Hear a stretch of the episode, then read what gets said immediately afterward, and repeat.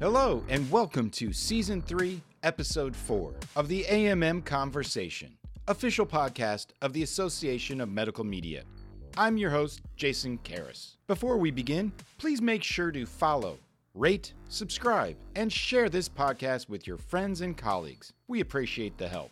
Today, we welcome James Brady to the podcast. Jim is a Vietnam veteran with more than 50 years in the pharmaceutical and medical media industries. He began his career as a detailer for Bayer and has spent the past four decades in pharmaceutical advertising. He's founder and president of James T. Brady Inc., a publishing rep firm he established in 1984. He currently is publisher for Allergy and Asthma Proceedings, as well as clinical highlights for the rheumatologist. An avid golfer and family man, He's the former chairman of the Pharmaceutical Advertising Council Speakers Bureau and a longtime member of the Association of Medical Media. You know, just to, let's start with a quick overview of, you know, what's really evolved in this industry in the last one, three, five years. Well, what, what has evolved even past one and three, five years is the personal contact. Uh, this is um, at the physician level in the physician's office. Many years ago, when I started in this industry as a detailer, we had access to the physician. We either waited our turn or got taken in right away or uh, waited till there were no more patients. And the physician brought us in. We gave them the detail. We talked about family and children and anniversaries. As I was leaving the territory, the physicians were seeing people by appointment, which was almost unheard of. It has even gone further down the road to, for a detailer to see a physician, they can visit the office and they can drop off their samples and get a signature. But uh, to see the physician personally, sometimes it requires where the detailer has to order lunch for the staff on an appointed day and appointed time and and maybe the physician will come in and have lunch or grab a bite to eat and you can ask him or her some questions and, and give a brief detail. So the personal aspect has been watered down and, and because of that some of the drug companies have cut back on their sales force and have gone to other means to try to reach that physician. You know the rules were different no sunshine law you know samples were king back then.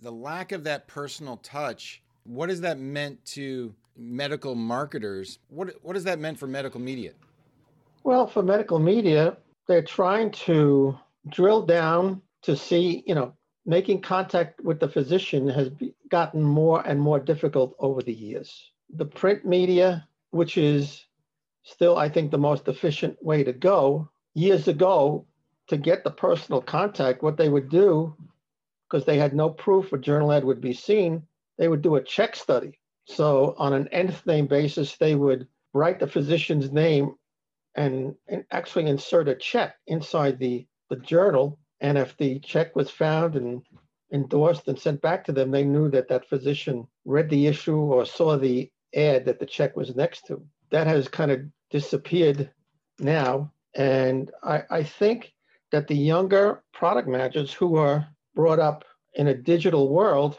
feel that uh, impressions are, are more efficient than some of the, the print media. And I think that's what's happening is that they're trying to get uh, physician contact through uh, digital media, through uh, teleconferences, to product theaters. And I think that's how it's evolving.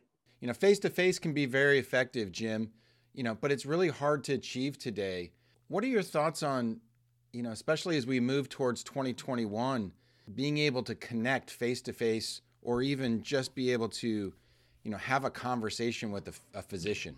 Well, I'm sure what, what's being done right now is that if you are a detailer and you have some kind of personal relationship with a physician, they still don't want you there because even though you're wearing a mask and everything else, I would think that a small percentage of detailers are keeping up their relationship, just like some of the publishers' reps with the media people. They're actually communicating with the physician via Zoom calls, just keeping keeping touch, probably taking a low approach unless it's a new product introduction. But sampling, you know, in the old days, whoever sampled the most, you know, got got the business. And today, with the personal contact cutting back, it, it, it is very difficult. But it, I, with the vaccines coming, we will be turning a corner shortly. And I think that all these restrictions will be lessened and things will eventually, you know, get back to normal and marketers can go back to the way they had been communicating with physicians. You know, in this era of, of Zoom calls and, you know, digitalization, I know it's great and working from home and all of those kind of things. I know it's great, but there's also some downsides. You know, I, I, I get half a dozen meetings canceled or moved at the very last minute every week or two. Any any tricks or ideas or or, or thoughts on being able to really be effective in in in digital communication with these folks?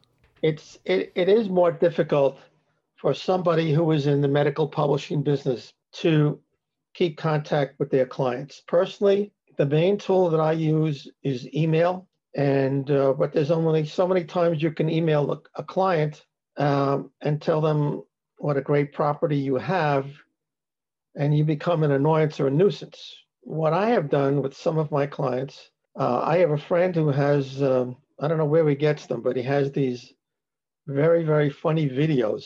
They're either embarrassing moments or they're things that children do that are very funny, anything from a, an infant to a, uh, you know, something silly.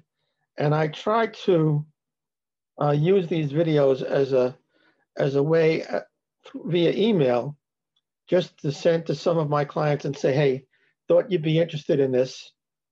And it's a way to keep in contact without being overbearing uh, to, to uh, either a current advertiser or somebody that you're recruiting. That that's the the the trick that I use. Sometimes it works, and I get all kinds of uh, responses. That was great. Thank you so much for sending. Or sometimes it's silent, and you don't know whether they liked it or hated it. So. I've heard in a number of conversations, both for the podcast and other projects, that a lot of what is old is new again.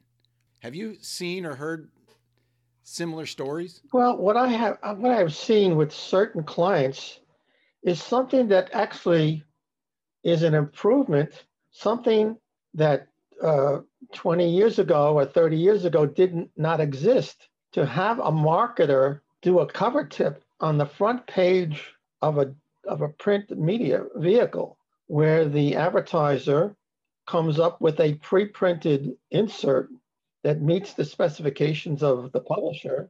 And it could be just one sheet that's uh, glued or tipped on, or something that they call a Peter Pocket cover tip, where you could have literally 15, 20 pages folded up and it's inserted in this Peter Pocket.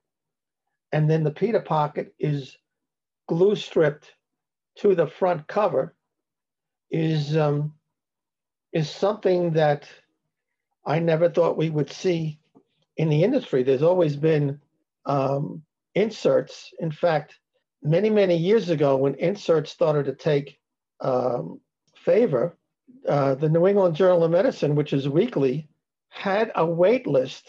So if you wanted to run a pre-printed insert in their publication, since it's since it's weekly, in January you had to wait till April, four months because they only took a limited mm-hmm. number of inserts. And you had to wait four months online to get your insert into that into that publication. The fact that COVID has for, uh, shut down all these meetings, they're still being held virtually. And what the pharmaceutical companies are doing, they're they're trying to sponsor product theaters virtually and discreetly have messages sponsored by a particular you know company in this virtual rheumatology or allergy meeting or dermatology whatever the whatever the meeting is i mean they are struggling to get their name in front of the doctor and it has really become very difficult. And I think uh, when when this is over, I think, like I say, it'll be back business as usual. So you think that the challenge and the, the disruption, face to face meetings will return? You think doctors will return, you know, to congresses and meetings? I, I do know that I've talked to a number of, you know, even on the association side, they basically punted most meetings for 2021. I know a few are looking to go, like ASCO in June, July, June, I think. You know, I know a lot of associations have, have just punted 2021. Um, but you think that the the the face to face will return? Yeah, I, I really do. I really feel the face to face will return. I would say July 1st would be a date that any meeting scheduled after that. Um, I think air travel will return, um, but it's it certainly has set us back because of what's what's what has been going on in the world, and it's not just our industry, Jason. It's every industry, whether it's the plumbing industry, whether it's you know theaters, they're especially feeling the pain. I think those people who just keep hammering away, like you said, uh, direct mail is uh, you know making a comeback. In fact, we have had a request from agencies for companies what percentage of our circulation, MD circulation, uh, received the publication at home versus the office. And since many of the physicians weren't going into the office, the higher number of MDs that you had who received it at home, it was considered a plus. No uh, office staff filtering out the mail or, or, or, the journals or setting them in a in a box for them to look at it exactly. the end of the week, right? You, exactly. You, you, know, I've even heard, I think Jim Delash from um, Glaxo on our call uh, on our roundtable in October said going to the mailbox is like an event for him. Exactly. You know, you never know what you're you never That's know true. what you're going to get. Right? That's true. You know, let's talk about 2021. Um, and you know, 2020 was terrible. We're putting it in the rearview mirror. But fortunately, pharma, you know, the pharma industry, medical media, you know, like we said, is has not been disrupted as much as some industries. If you were a sales rep, product manager in the airline space or the hotel space, um, you may not have a job right now, right? What positives potentially have come out of 2020, and what are you looking forward to for 2021? Um, one of the things that that has been happening to our industry, which has not helped, is the tremendous amount of money that the industry has been spending and I think has increased in 2020 is TV advertising. Companies, you know, like AbbVie and Pfizer, uh, AstraZeneca, they have increased TV advertising and the money that some of the pharmaceutical venues would normally get. I mean, it's nothing new, but in 2020, it was increased. And I feel going forward in 2021 that when people will no longer be cooped up in their homes and they'll be eventually going back to their offices, that some of that money will be reallocated to professional ethical marketing. And I think that's going to be a good thing for our industry that we will be getting back, not right away. It's not going to be a, a huge windfall of ads in uh, medical journals and online and direct mail, but it will slowly subside uh, to to be in our favor. That's what I, I look forward to. Yeah, I mean, I saw I saw a report the other day that like 21 or 22 percent of every email sent from like April through July had a COVID 19 subject line. Not just in the medical media industry. Every email sent yes. had a COVID, you know, one in five in your inbox had something to do with the pandemic. Pharma industry, they want to they want instant gratific- instant gratification and they want to be able to drill down more than in years past. Can you just talk a little bit about that trend and, and the pros and cons of it on the for, for medical uh, marketers? Well, I mean, y- you can understand if you were a product manager and you were allocating money to to the sales force and and the sales force is not making the calls that they had been doing in the past. You want to spend your money in a way where you can see the result of of that ad spend you know uh, ROI is more important today, and product managers, the young product managers, are feeling a need to. I just spent five hundred thousand dollars on this promotion. How do I how do I know it worked? I think that some companies are looking to see the impact, whether it's journal advertising or digital impressions, to trace that money spent to A, did the physician see the ad? And B, did they take action and prescribe my product? And I think that is the thing that they are looking for, and which the industry is trying to give them, although it is very, very difficult. Um, and I think that's that's what's happening today. Uh, they want to know did this investment work? And it's the publishers that are scrambling to give them the result for the money they spent. It's almost a, a new battleground, really, isn't it? It's not delivering, you know, the marketing. It's being able to clearly establish that it worked, especially in digital channels. That's that's literally a battleground. There's no common ground. I think everybody's kind of chasing. Everybody tail, right? is chasing that tail, and if there is a way to do it that's simple, whoever designs that plan or that product or that service will really do well. I know you love RFPs.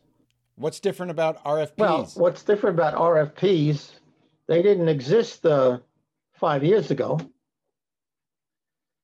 And RFPs basically are a way in which for example, you're building a new house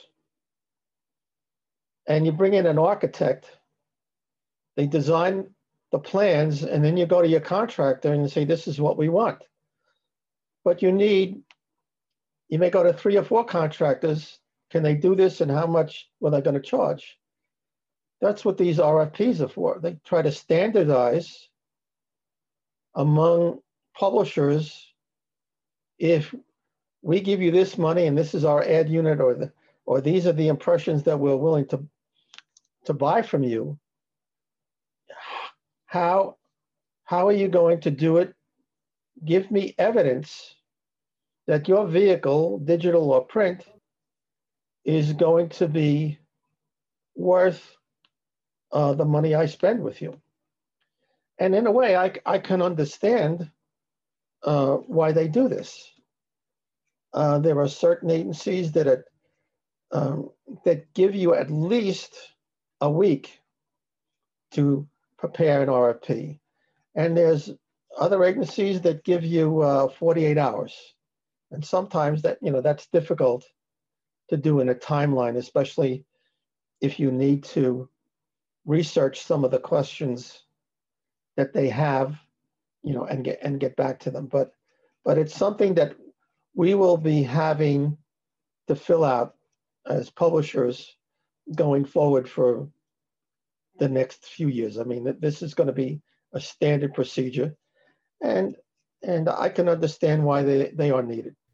Let's talk about 2021 again. You know, one of the key words or, or key terminologies that I've heard this entire year has been the word acceleration.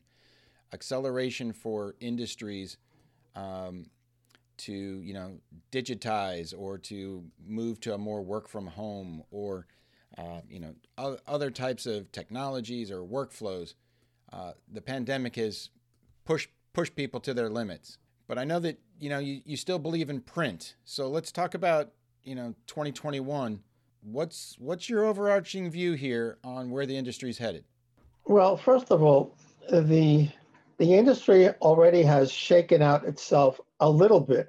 What I mean by that, if there is a specific specialty, let's just pick surgery. I don't have a surgery publication, but you know, one time there were maybe 30 surgery specialty books, which is way too many, way too many. And by attrition, they may be down to 15, 16 just by attrition alone after 2020, I'm sure there are going to be publications that are on the bubble just about making it or breaking even. They will no longer exist. And we will have more print media, less print media to choose from, which I think is a good thing for uh, publishers and for pharmaceutical companies alike. I think that, that print will always be with us. I think that online will always be with us, digital advertising. I think you need a combination combination of both to, to be effective. And I think most agencies are sophisticated enough to to work out a plan, you know, with with with both. You know, along those same lines, I was talking to R.J. Lewis and Amy Turnquist, and they, you know, they've seen a real shift to trusted media sources. You know, that, like you just said, you don't need 30 publications in a space, maybe some spaces, but you know, physicians typically are gonna, you know, uh, trend or, or or rely on three, four, five in their certain specialty. I, I would agree with that, Jason. And, and and and what happens is that unless you have a new product launch that's a uh, a blockbuster drug, most companies go three or four deep, and then the rest uh, either with a position, special position like a cover position, they get a smaller portion of, of that media budget. And Kantar Media, you know, does a good job in selecting the best read publications. And I think that's what media agencies have been using. But it's not just the top three. If they're all tabloids, you know, maybe you need an official journal in there that gives you some credibility. Um, I think that um, the the days of you know calling up uh, a client because there's an article about their product in an upcoming issue is not as weighty as it used to be. Uh, McGraw Hill years ago they had a they had a, a saying. McGraw Hill uh, Medical Publishers, media concentration rather than scatteration. So that bodes out what you said. In other words, there's a select group of publications that you know are the hardcore, true, proven year in, year out. You go with those in your first line, and in your second line of spend, you know, it depends on on positioning and cost. And um, I think that's what media people are using today, and that that's the right thing to do. We'll be right back after a word from the Association of Medical Media. Hi, I'm Todd Von Deak, Executive Director of the Association of Medical Media, and we're thrilled that you've taken some time today to listen to this episode of our podcast series. For more information about our organization, please go online and visit www.ammonline.org. There you'll find a host of different resources and materials and tools that you can use. It's all part of our commitment to the medical media industry. And if you're inclined, we'd love to have you as a member. You can always reach out for ideas for new podcast series or to let us know you'd like to become more involved by an email to help at ammonline.org. Thanks again, and we'll get you back to this interview. We're back with Jim Brady. Let's continue the conversation. Jim, as an industry veteran, I'm sure throughout your career you've seen new media tactics introduced, some successful, some not so successful and not here anymore. um, any thoughts on you know recent additions such as you know multimedia, programmatic, even social media to the HCP marketing mix? I know that the the big publishers have used those tactics, social media, and to curry favor with physicians and healthcare specialists. And it's something that is going to be with us forever.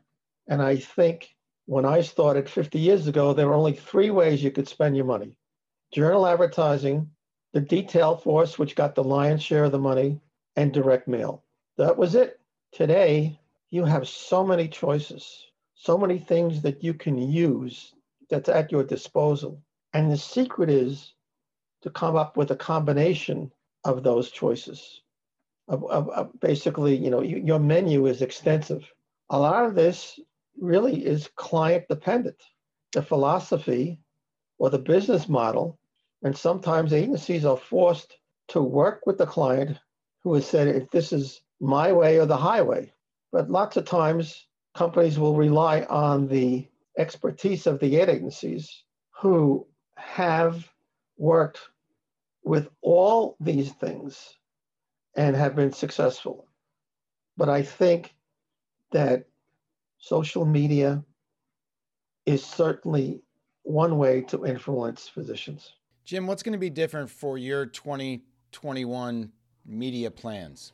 Well, that's that's a good question, Jason. I think from personally from what I can gather, I do not see advertisers leaving the print space. I think that they have been supportive and, and will be supportive.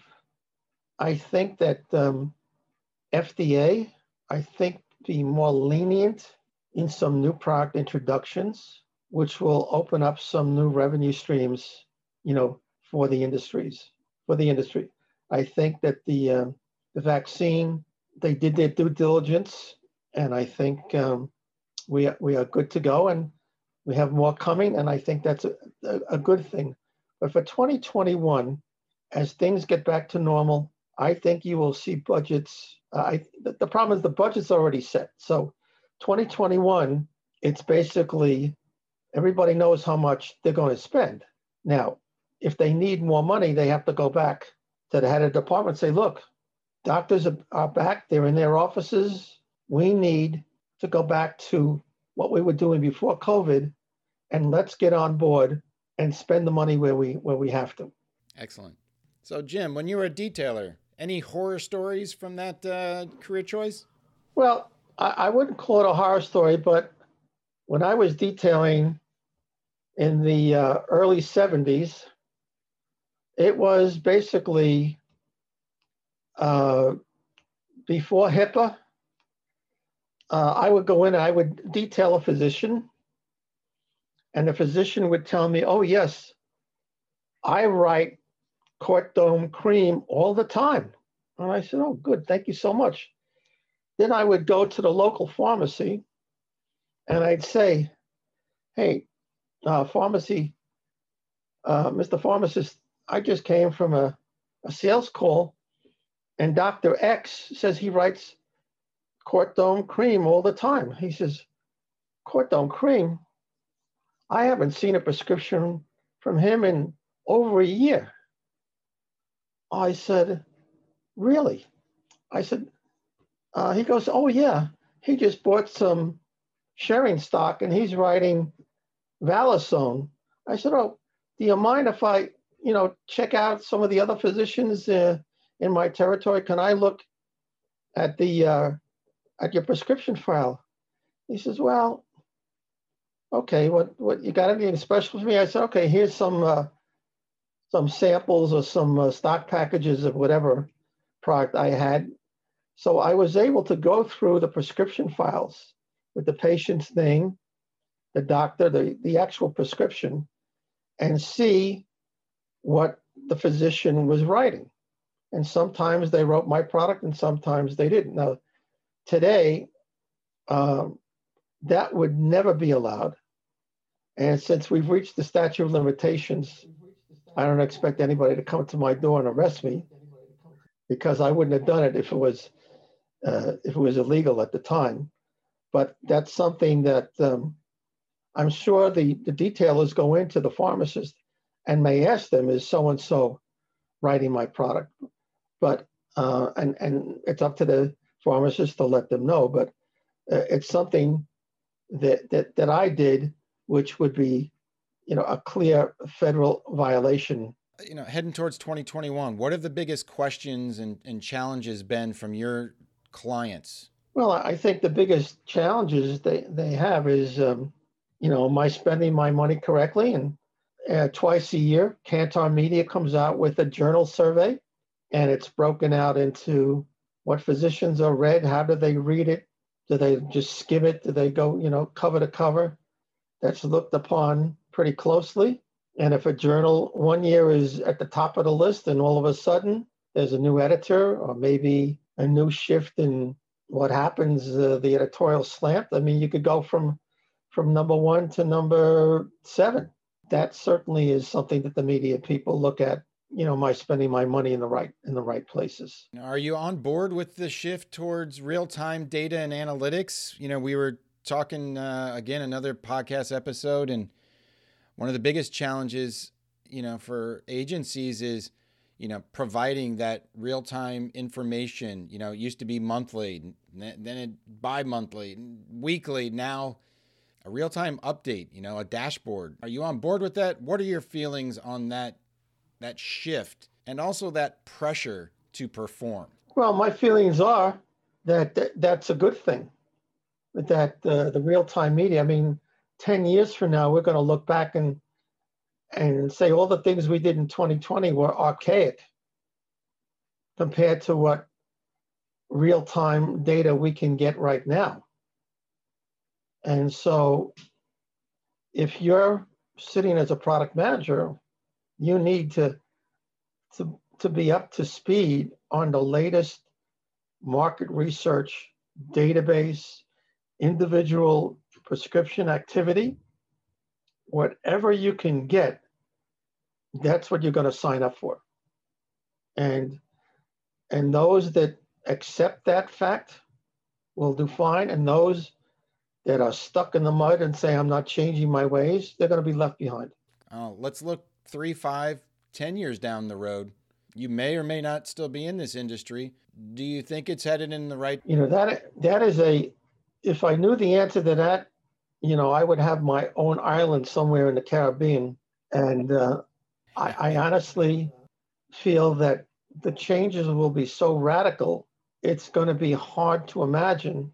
Uh, to imagine those changes. I think your previous question is in a line with the last question, and that is, how is it going to be different? It's, it's going to be, it's like when the first cell phone came out and it weighed uh, seven pounds, and you put it in your, your, your car, and you know, you needed two hands to pick it up uh, compared to what we have now.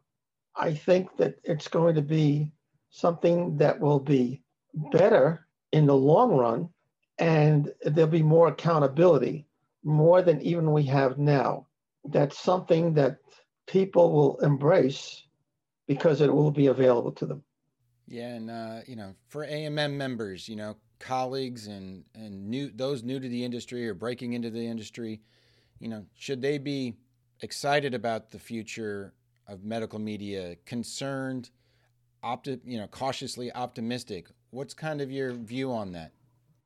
I think if I was a young person entering the industry, I would be very, very upbeat. I mean, what our industry does is to educate and help physicians, nurses, healthcare providers with information that's going to that provides and is going to provide better healthcare for everyone. We are the conduit. We are the conduit to help these physicians in their everyday practice, whether it's office based, hospital based, or in the lab. We're so diverse.